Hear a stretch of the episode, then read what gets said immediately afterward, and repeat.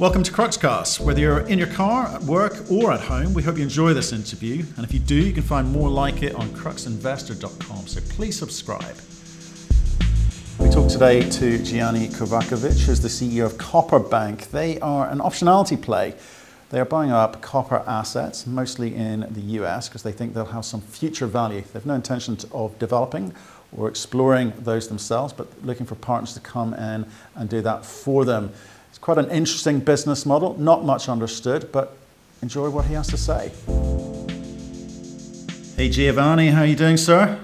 I'm up and got my coffee going. It's 6 a.m. in Vancouver, and everything's going really well. Thank you. Wow, early start, early start. I'm, I'm impressed. Um, have to on the west coast. You do, yeah, you do. Well, look, why don't we kick off? Give everyone who's new to the story a one-minute overview, and then we'll we'll pick it up from there. Yeah, so the Copper Bank is an optionality play for copper, where we've acquired uh, established assets. In we we like the United States because of for all the reasons that people probably should know, including now a 21% corporate tax rate, and from my understanding, it's where mid-tier and larger mining copper mining companies that's where they want to focus as one of the key jurisdictions for the next 10 20 years private property and the fact that it has a long you know 150 year history of copper mining, particularly in Arizona and Nevada. So we have these assets.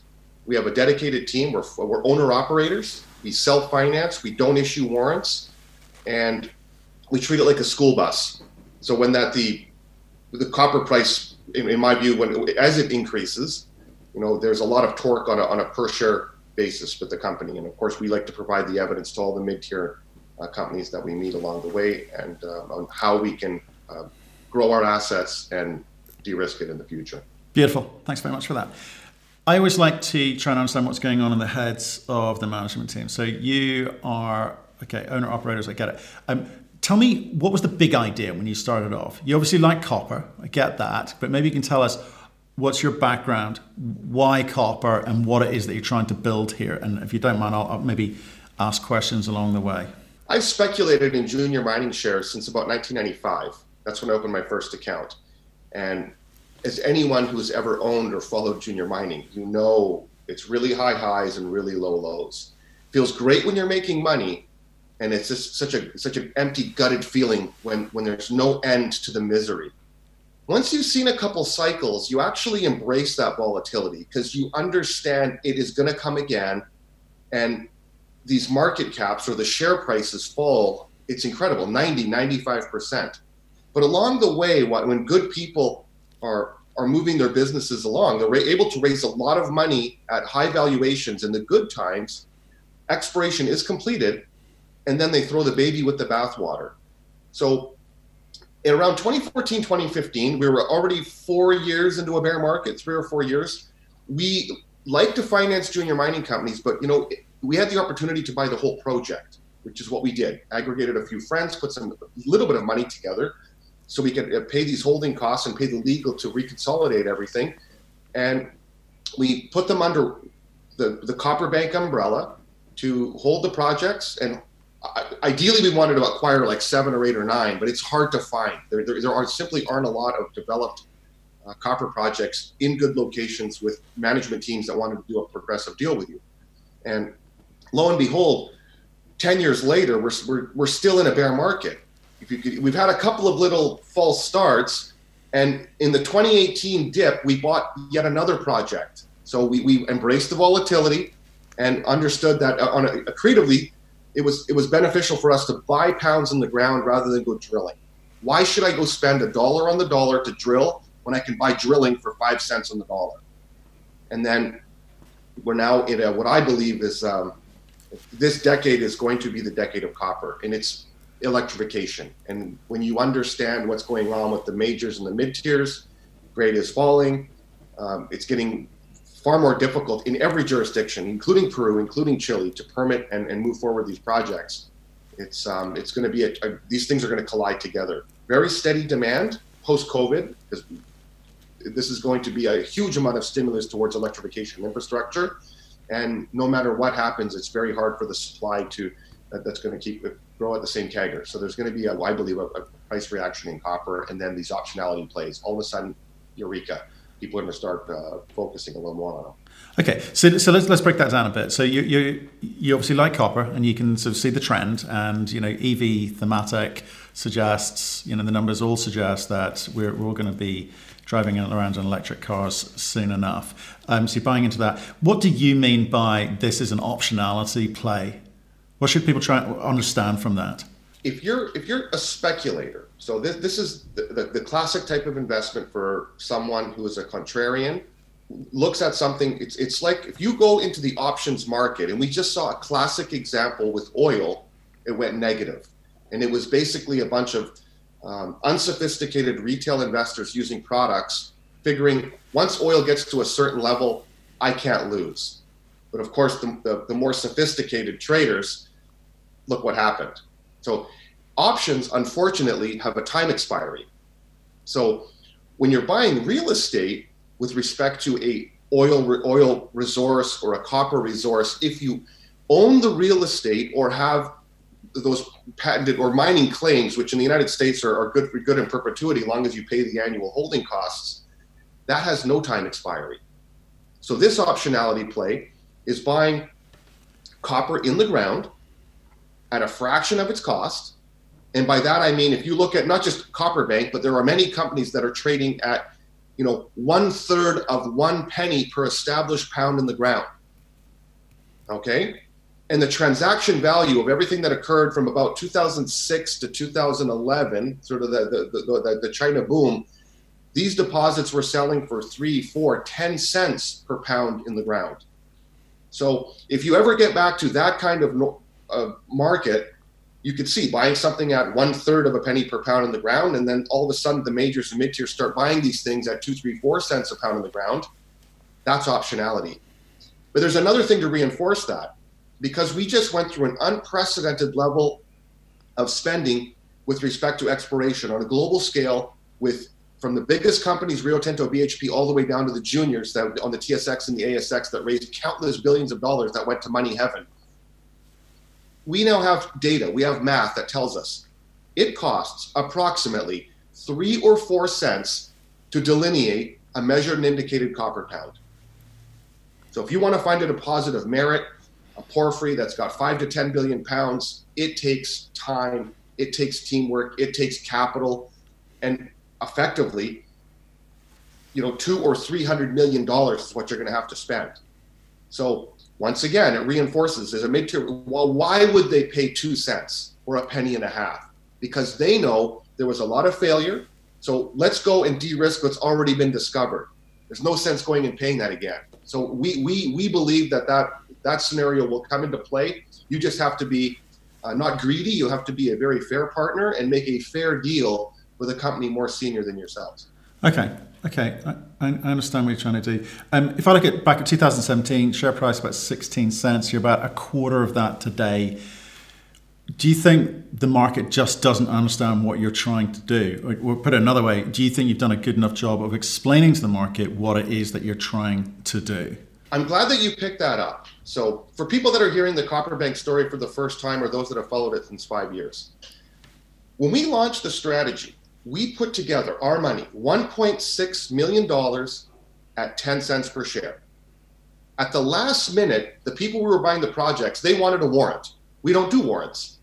Okay, so we set the warrant price at 50 cents, way out of the money. So everyone has to make a, a significant return for that to be crystallized. The next day, remember, we issued shares free tradable because it was a prospectus level offering, November of 2014 we put 1.6 million at 10 cents. The next day, our stock went to three cents. And it traded sideways for 15 or 16 months. We bought back about 70, 70% of the shares that we issued from those people that just wanted out. They were losing, whoever sold their shares was losing 90, 95, 97% of whatever they paid for them once upon a time.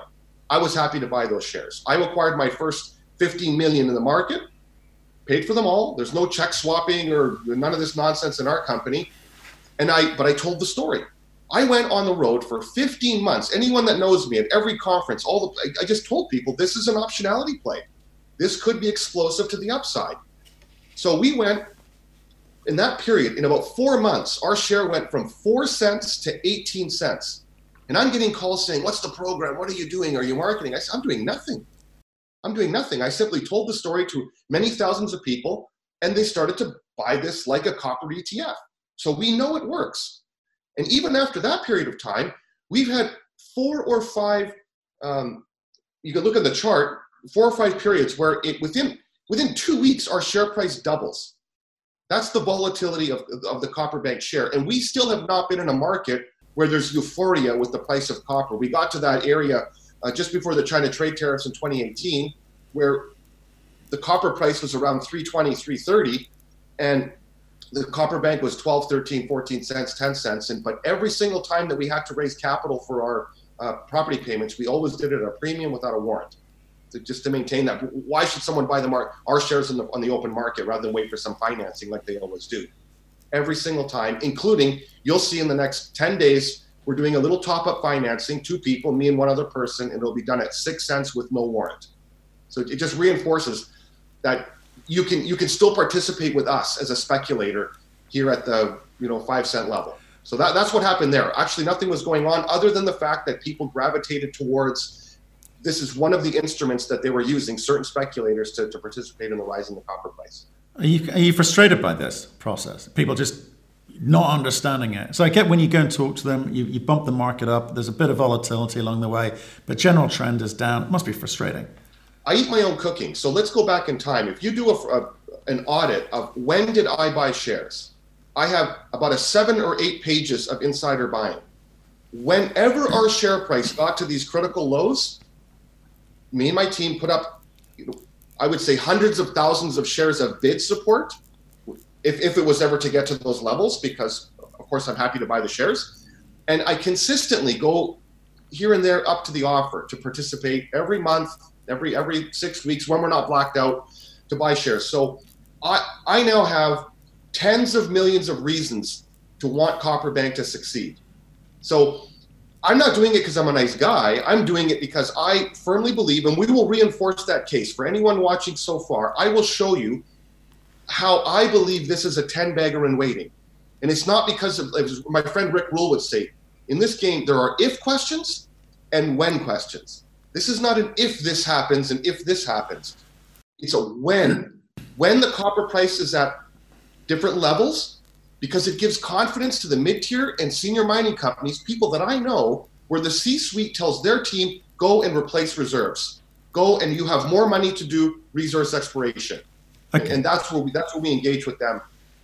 Okay, so let's let's come back to that because you, you you've struck struck upon a, a, a topic that which I think is relevant is you know, it's no good just saying, "Hey, I've bought copper assets." There's there's good copper assets, there's bad copper assets. Just like it's no good saying, "I'm going to buy gold because gold's up." You, you got to pick the right gold assets. So maybe if we can talk about some of the things which you which which the company owns today, because you know you've got assets and you've got royalties, or we'll talk of royalties. So can you just talk us through how you go about um, identifying and qualifying and vetting what you invest in? Very good question. In sales, they say never argue with the customer. So I've been on the, the, the global conference circuit for about 12 or 13 years. And I started to do keynotes where I would talk about energy or copper. And, and through that, you, you, start to meet certain executives, senior executives. I'm talking of the top 10, top 15 copper mining companies in the world. And some of these people you actually you, you get a friendship with. And you can you can understand their methodology, why, why they do certain things, why they don't do certain things. And I will tell people right now, and I can say this in the strongest possible way there has never been in the history of resource extraction where the CEO has an idea and he demands that his engineers and his team, no, you will work that project in that area. No, they don't. They quit. You need to have the buy in from the technical group and from the C suite and they have to work together and that's of course they often do because it'll come from the technical group. They say we like this project and they put it up the food chain or it'll go from the food chain and say hey guys what do you think of this? This is an interesting opportunity that we could partner. And when those two things are in harmony that's when partnerships can be created. So we have a, technical group in Copper Bank, eight different people. Most of them work with senior mining companies, very connected. And I, I can say that we're one degree of separation from the entire industry. I may not know everyone, but someone in my group is tied in with all the major companies. So we understood where they want to be. Where, where do they want to focus resources in the next 5, 10, 20 years? And I will tell you that, in, and I could say firmly, Arizona is a key jurisdiction. Nevada is a key jurisdiction. Peru and Chile are still there. A, a lot of interest is because of the geology, and they're they're open now to Ecuador. We're going to see what's going to happen with Colombia, but I think Ecuador is there for, for some advanced development. Mirador and, and Fruta del Norte have now been developed, and people are monitoring how that goes. But I would say Arizona is one of the one of the key jurisdictions. So whenever we were acquiring a project, it had to have three criteria. One, can we send our children to work there? That's our risk tolerance. Number two, did it has the project had a significant amount of capital spent on it because we're buying you know optionality plays. We don't want the risk, the additional risk of does the metallurgy not work? Is the is the is the ore body so bad or so flawed? Is the infrastructure infrastructure so flawed that it'll never become a mine? And and the third one is will someone more senior than Copperbank actually entertain the idea once they once their team sees the evidence and the science on how we can make these things either the quality of the resource better, or we can we can we can increase the size of the of the geological body. And the projects we have fit, fit that bill. Okay, well, so, can we talk specifically about that? Because I, I, get the jurisdiction thing, of course, and, and you're right. There's some great countries, especially Ecuador, coming coming into the fray now. But in terms of the quality of the asset, that's what I'm actually interested in. Because you, you talked generically there. Let's let's get into what you've got, and you know what made you go for it. Because people don't get rid of the good stuff right? And you weren't you know coming up with tens of millions of bucks here. It's it was of a certain stage of a certain uh, standard. So you know what was it that you were um, after? So our first project copper creek we could talk about first and it's located in um, pinal county arizona which is north of tucson. It, it's in the copper corridor the so-called copper corridor there are two major geological trends in arizona there's the one that goes north northwest and that's where you have resolution and ray and in, those operations. And then you have the other trend that goes north northeast, where you have Miami, Globe, um, Morenci, and all those operations. Those two trends intersect exactly at Copper Creek. So Copper Creek has what is the largest concentration of these breccias in North America, over 400, and they were drilling them, and only only 10% have been drill tested to date. So the, the, the group that owned that project before us, they moved it forward. They invested about 85 million US dollars, 220,000 meters of drilling, concentrated in, in the central area. Parallel to that, they were able to acquire various different patented mining claims, different partnerships, consolidated to one large 16 square kilometer package, or sorry, 16 square mile package. So we believe that the other 350 some odd breccias need to be uh, further drilled, further explored. And we're starting with a resource that uh, IMC put out a, a, a, a 43101 compliant resource in 2012. Now it's not contemporary. We don't consider this to be uh, contemporary, but it was done to 43101 standards, and people can look at all the disclosure within our presentation, and you can see where the, the starting point on that project is uh, about 500 million tons of measured and indicated, and roughly the same of, uh, of inferred. So just just short of one billion tons of, uh, of all category copper. So we believe that, and we are showing this to, to various groups to go and partner with us to do further exploration drilling to go and, and look at these other 360 60 breccia pipes. Okay. So that's that, that's the first project, yep. Copper Creek.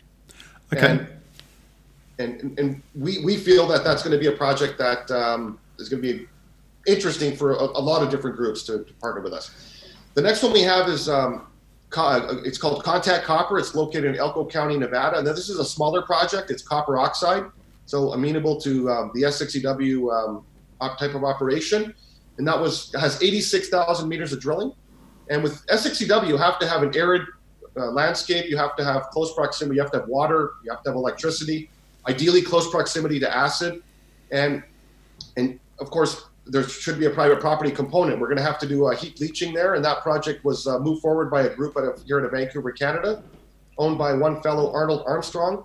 who over over 30 years was able to cobble this together, including the private property, which they invested some $4 million to acquire.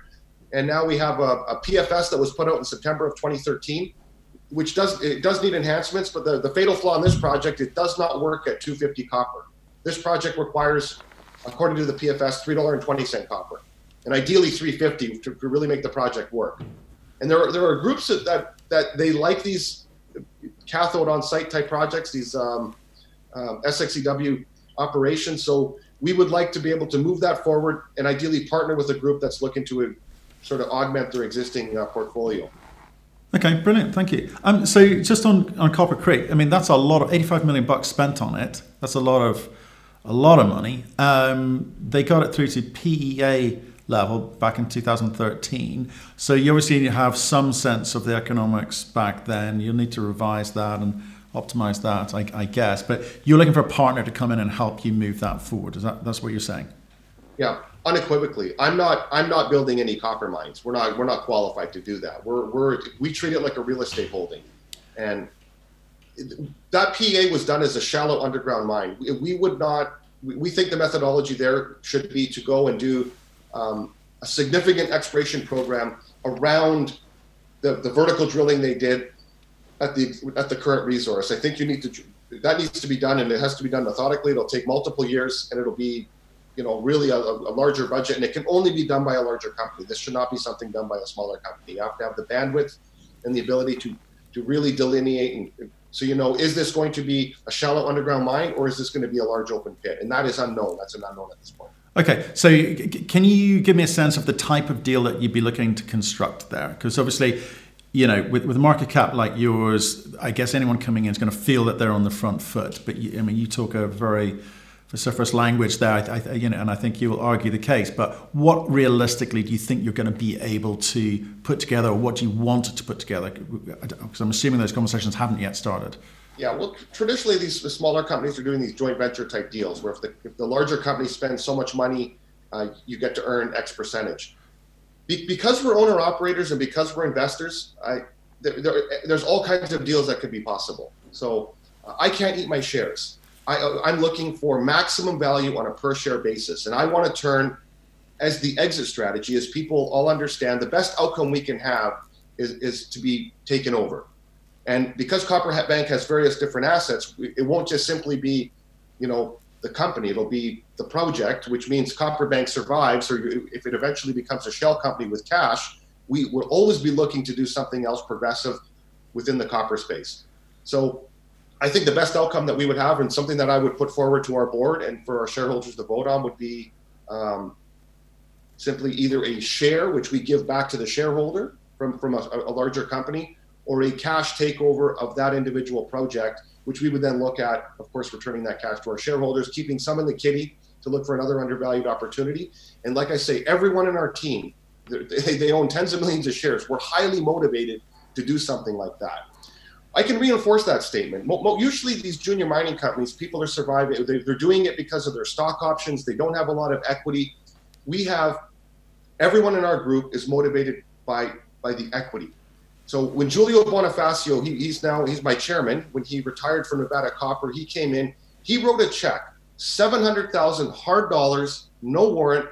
Came in. He's a partner. He has not so much as expensed a sandwich since he since he's been involved with the company, and it, it's straight equity. So my even our, our, our, options, other than the new member that came on, I my options expired. My original option package, they have never been reset. You know, the options or is a small portion of my compensation. The shares that I've paid for is 95% of my compensation. So we want to see something progressive happen there. So we're very, I would say we're very aligned with the with our shareholders. You're very very aligned, and I guess what I'm trying to get, and you're very incentivized because you know everyone's kind of underwater, you know. So you you you'll want it to happen. I'm what I'm trying to get at is how do you make it happen? Is have com- I don't know how long you've had the asset, but have com- how much has been spent on it? Have conversations begun? Is there a plan to try and monetize that so you, you can all recoup, you know, what, what's been spent so far and hopefully, you know, get some upside to it? So what's, what's the what's the plan just on just on uh, Copper Creek, say for instance? What's the plan to monetize that? every company will tell you that they have all these, you know, non-disclosure agreements with how many senior companies. We're no different than them, and it's in, when the market becomes very negative. Frankly, it's a buyer's market. So we, we would we would look at acquiring something. You know, I am not going to sell real estate in in a panic environment. That's that makes no common sense. So I think if a fair deal presents itself, it's not going to present itself next week because look, look at where we are. Um, I, I, will. I would say that to, earlier this year there there was um, there's a lot of interest in, in visiting the project and understanding the uh, the type of geology, and we have all of our core is very well organized. It's in adjacent to the project in the town of San Manuel, so people spend days at a time analyzing the data, then that's what we paid for. So that's it's a buyer's market right now. I think that uh, it, at these levels, we would not be selling a project unless it would have a significant premium. Great. Okay. I think that's where I wanted to get to. You feel like you're sitting on some real estate. It has some value. You need to wait for the market to recover. Obviously, COVID 19 hasn't really helped, certainly with the battery thematic. There's a few, you know, I think supply chains there have been sort of devastated, to use a phrase from a CEO we interviewed this week. Um, so and you're you've got a very low G&A. I think you make a big deal about it in, in the presentation. Your overheads are negligible. We, we can talk about that. I can really I can show people exactly why. Why yeah. is the G&A? Yeah, I mean talk talk to that. Why is it so low? So people look at our technical group. There's a if, if they understand, I don't pay one dollar in compensation to that technical group. Not one. They're all aligned with the shareholder. I don't even pay rent. So our headquarters in San Manuel, the group's previous acquired the building and all the development land in the town of San Manuel. I just have to pay property tax, a few thousand dollars a year. Um, in Vancouver, we have no office. We're not paying any office rent there. And also along the way, these groups, both in Nevada and in Arizona, uh, I would, in excess of 10 million US dollars has been spent acquiring real property. So there, the access ranch to Copper Creek, they bought it. The final payment was made by Anglo American when they had a joint venture with the previous operator, uh, Redhawk Copper. They paid the last $400,000 payment. Okay? And along the way, there's all these other, if you look at the presentation, everything in purple and red is private property in Copper Creek. Everything with the Nevada project, the ranch that Arnold Armstrong bought 2,650 acres, including uh, many of the building lots of the town of Contact on the way to the project you know, we own that. That's real property. He spent $4 million along the way buying that all up. So it's unusual for a junior mining company to talk about their real estate holdings. And of course, a lot of this is uh, associated to the projects, but it's worth something, you know, and it, more importantly, it doesn't cost me anything to maintain that. And then we have our BLM claims and our Arizona state mining claims, which are modest. It's about $90,000. And in the BLM claims in Nevada are $37,000. My audit, we just completed it, $26,000. That's what I'm paying Smythe. So when you look at those costs, and you know, we simply don't have them. So now that we've streamlined the business, the uh, our pyramid project, which was one of our earlier holdings, it was uh, that that um, option was terminated by the Aleut Native Corporation. We didn't spend any money on the project for a couple years, and we decided to focus on these, you know, 100% owned private property projects in the lower 48 and we're looking at other opportunities. I would say the word there is accretive. You know, it doesn't matter how low our share price goes. We're buying something. If we buy it, it's going to be yet accretive to, to where we are on a per pound uh, basis. So that's why now, if our share price was to never go higher, which I believe it will, but if it was to stay here in the doldrums, we have about 2% dilution per year to maintain the portfolio. And we will not be going to the street for that. I'm not going to be issuing warrants we will simply self-finance this, and people will will, will see that we typically do this slightly above the market, um, and it's always done. We're very important because you're doing this in-house and it's one or two investors. Every time we issue those shares, they're not coming back in the market because if you're issuing shares with these warrants, you know people recycle the cash. You know, so where where's our inventory coming from? Well, people we issued shares to buy projects, and it's understood they were already in you know, it was a calamity, and then sometimes they just capitulate, they just get out. But anyone who's selling their shares is losing 90, 95% of what they paid for them based on those the, the previous operators. Everyone in my company I've, consolidated my position. I, I bought a lot of stock at four cents, five, six cents, and my financings were done in reverse order: six cents, seven cents, eight cents, 13 cents, 15 cents, 12 cents, right? Progressively higher than where the share price is today. Okay. So just just for this, keep this simple for everyone at home. When you were saying earlier it's an option play, it's an option play because your financier, well, financiers and promoters really, you're not miners or explorers. You're buying a copper asset which will have, you believe, a significantly higher in the near future than it does today without having to do very much at all because there's a lot of data. People have spent tens of millions of bucks on these things, and you think that has some value which is not necessarily being reflected in today's share price or, or market cap. Is that is that a fair summary? Exactly. Let's get to brass tacks. My market cap, if people buy my stock today at five cents, that's a 15 million Canadian market cap. So that's 11 million US dollars. Okay, 11 million. Why do I think it's a 10 bagger? There's 120 million US has been spent on the portfolio. That's a 10 bagger. The optionality on an NPV basis, because we do have economic studies, one was pub- they're both published in 2013. Now we believe they can be enhanced. Uh, the lower tax rate's got to be brought into that, and there's other things that we can do. Of course, we want to grow these resources. But just based on those studies, once the copper price goes above three dollars, because they're uneconomic, just like most of the projects in the world are uneconomic under $3. But on, on an NPV basis, if I never issued a share again, of course I have to do this, 2% dilution per year, but just go with me for a second here. Every 25 cents that the copper price goes higher, above $3, the net present value of the portfolio goes up by 300 million US dollars. So that's, you know, if you, if, so at 325, at 350, at 375, that's a dollar a share. Think of the torque on that. So every 25 cents that copper price moves higher, we get to a 350 copper price environment. Once again, you get a 20x type return. And copper copper development companies will typically trade at about 10% of the NAV. Some trade at 20, some trade at 25. Go on the low end of the, of the scale. so if we simply trade at 10% of our NAV, you know, our, our NPV collectively goes through a billion dollars after after you get through uh, three, a, a 350 copper, 375 copper.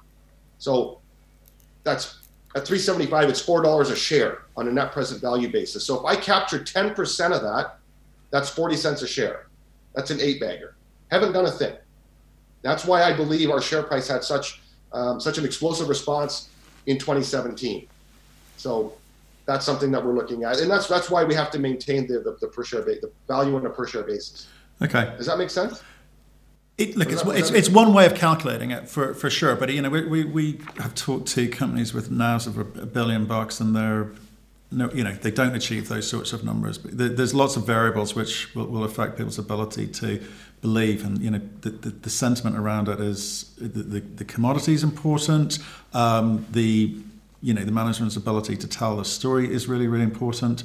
Um, but mostly it's about you know can this thing get into some kind of economic pr- production uh, at some point? People have got to believe that it's capable of doing that. So you know I, I believe in the copper thematic for sure. Um, you know and I think that you need to you know help people by telling the story, you know, more and more to people like us, so that they, they get the optionality play. Because there's not too many people with the optionality play going out there. There's normally miners trying to tell you how they're going to get this thing into production at some point. So you know, you, have got a very different model.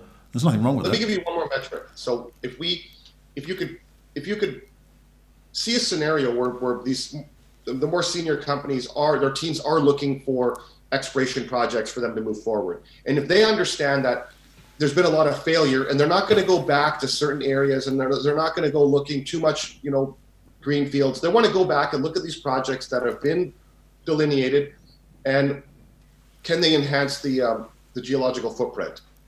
Both of our projects have that, um, that ability. So then the metric is they know, they already know in house it costs three or four cents to delineate a copper pound. They already know that. So if we look at a metric, and you asked me about 10 minutes ago, what's a good starting number? If I was to say to someone, how about we go 50% of the money that's already been spent on the project? How do we work around that as a starting point? They're, if you look at it one way, they're getting a good deal on the existing drilling. They get access to the project uh, uh, eventually on a, on a 100% basis.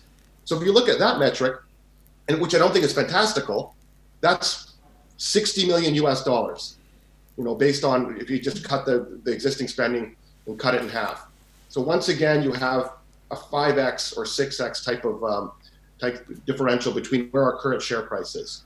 So, and I and I, I really believe that those things are, are they're valid, and I think that they they know they know internally how much failure there's been, and to find something that's got five or ten billion pounds, it's you know there's a lot of misses along the way you know, let alone all the different other pitfalls that you have that we talked about already. Yeah, like I, guess the proof's going to be in the pudding for you know when, when the market recovers, when you're able to have conversations with groups who are looking for copper projects. You know, I, like I think you're in the right jurisdiction for sure, and you know there's a, there's a lot of data and a lot of money being being spent. Um, and any kind of when you get into the weeds with them, will you have a better idea of you know what this could mean for you, given that you're not the guys who are going to be you know, developing the projects. It's going to be someone else. Um, I'm I'm interested to see what type of deal you can construct, whether you get carried, whether you get some cash up front, uh, whether it's a long lead return time, depending on how much money they spend each year. It will not be a long lead return time.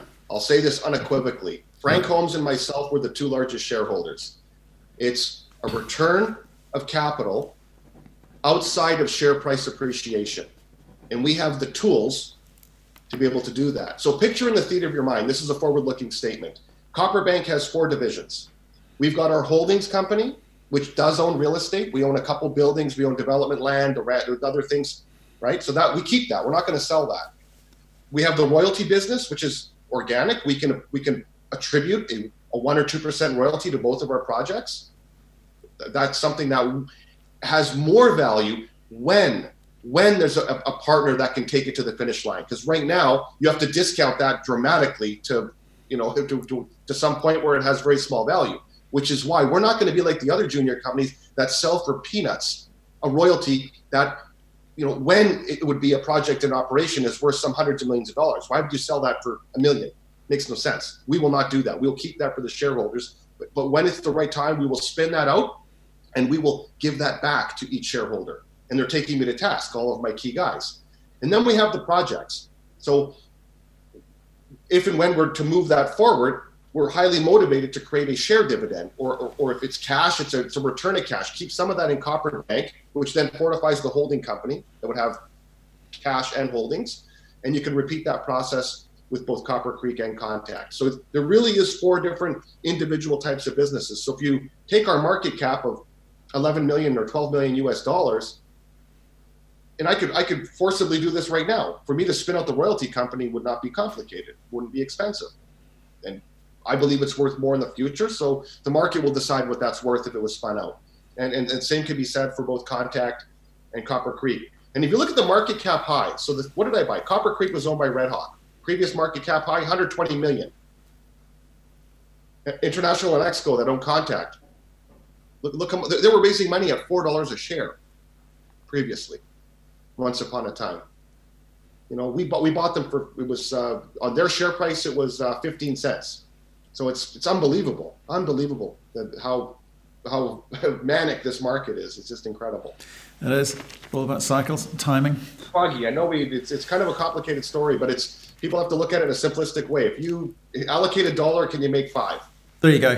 That's what it's about. Just one, one last one. So, what's what's the next big move for you, or is it really really is a sit sit and hold and wait strategy? Uh, we've got feelers out there to buy other things, but I, I am a speculator. I invest in other uh, other companies as well, and I've, I've taken some uh, three and four percent positions in other holdings, um, and they're cheap. So I think um, I'm gonna I'm gonna ride that out. And I've also I'm captivated with helium. Yes. Helium is such an interesting commodity. So yes. I've taken a big stake in um, a company called Desert Mountain who's going to be drilling in Arizona with the highest grade helium ever ever produced, eight to ten percent. So that's uh, that is a just a classic speculation, and uh, we'll see how that goes. But I tell everyone, helium is something that people should do some research on, and and lithium. I think lithium is something that is going to be with no matter which battery chemistry they go with, all these other you know global firms, the common bond is going to be going to be lithium. So I think um, I'm going to go in the way of direct lithium extraction, not hard rock mining, not the salars of South America, but can those technology companies crack that code? So privately, I own over a million. I have access to over a million acres in Alberta of, of, of lithium petrobrines, and that's in a private company called Lithium Bank, and that'll be coming to a theater near you, and it, it's um, that's a very exciting opportunity. So I'm the largest shareholder of that as well, and I follow a couple other companies, uh, Filo Mining, uh, Ross Beaty's Equinox. I like so for, for a little portfolio, and I love I love Robert Friedland's Ivanhoe. I think that's an absolute no-brainer. So it's not just about Copperbank. I'm an investor. Your your readership, viewership are, are investors as well. Those are 10 interesting companies. And I was very impressed with uh, Alex Black, his Rio. That's I missed that one when it got down to 16 cents. Boy, I would have bought the hell out of it. but uh, but that's, that, that looks interesting. I think that one at 50 cents is uh, good speculation. Brilliant. There you go. It's not all about Copperbank. It's about a portfolio. Don't put all your money into one company. Good advice, sage-like advice, yeah. and I agree with you. I agree with you, yeah. Gianni. Look, stay stay in touch. Let us know what's going on, um, especially helium. I'm a, I'm a big fan of that too. I think it's certainly worth looking at. Oh yeah, yeah. They, um, I can connect with the guy. I think that's uh, that'd be a very. If your your viewers really like that interview, I think that'd be a good one. Do it. Make it happen. Make it happen. I will. Thank you for listening. If you've enjoyed the interview, why not subscribe to Cruxcast or our website, cruxinvestor.com, and of course our YouTube channel, Crux Investor. Plus, you can catch us most days on Twitter and LinkedIn. We really love getting your feedback, so please keep it coming, and we'll speak to you again soon.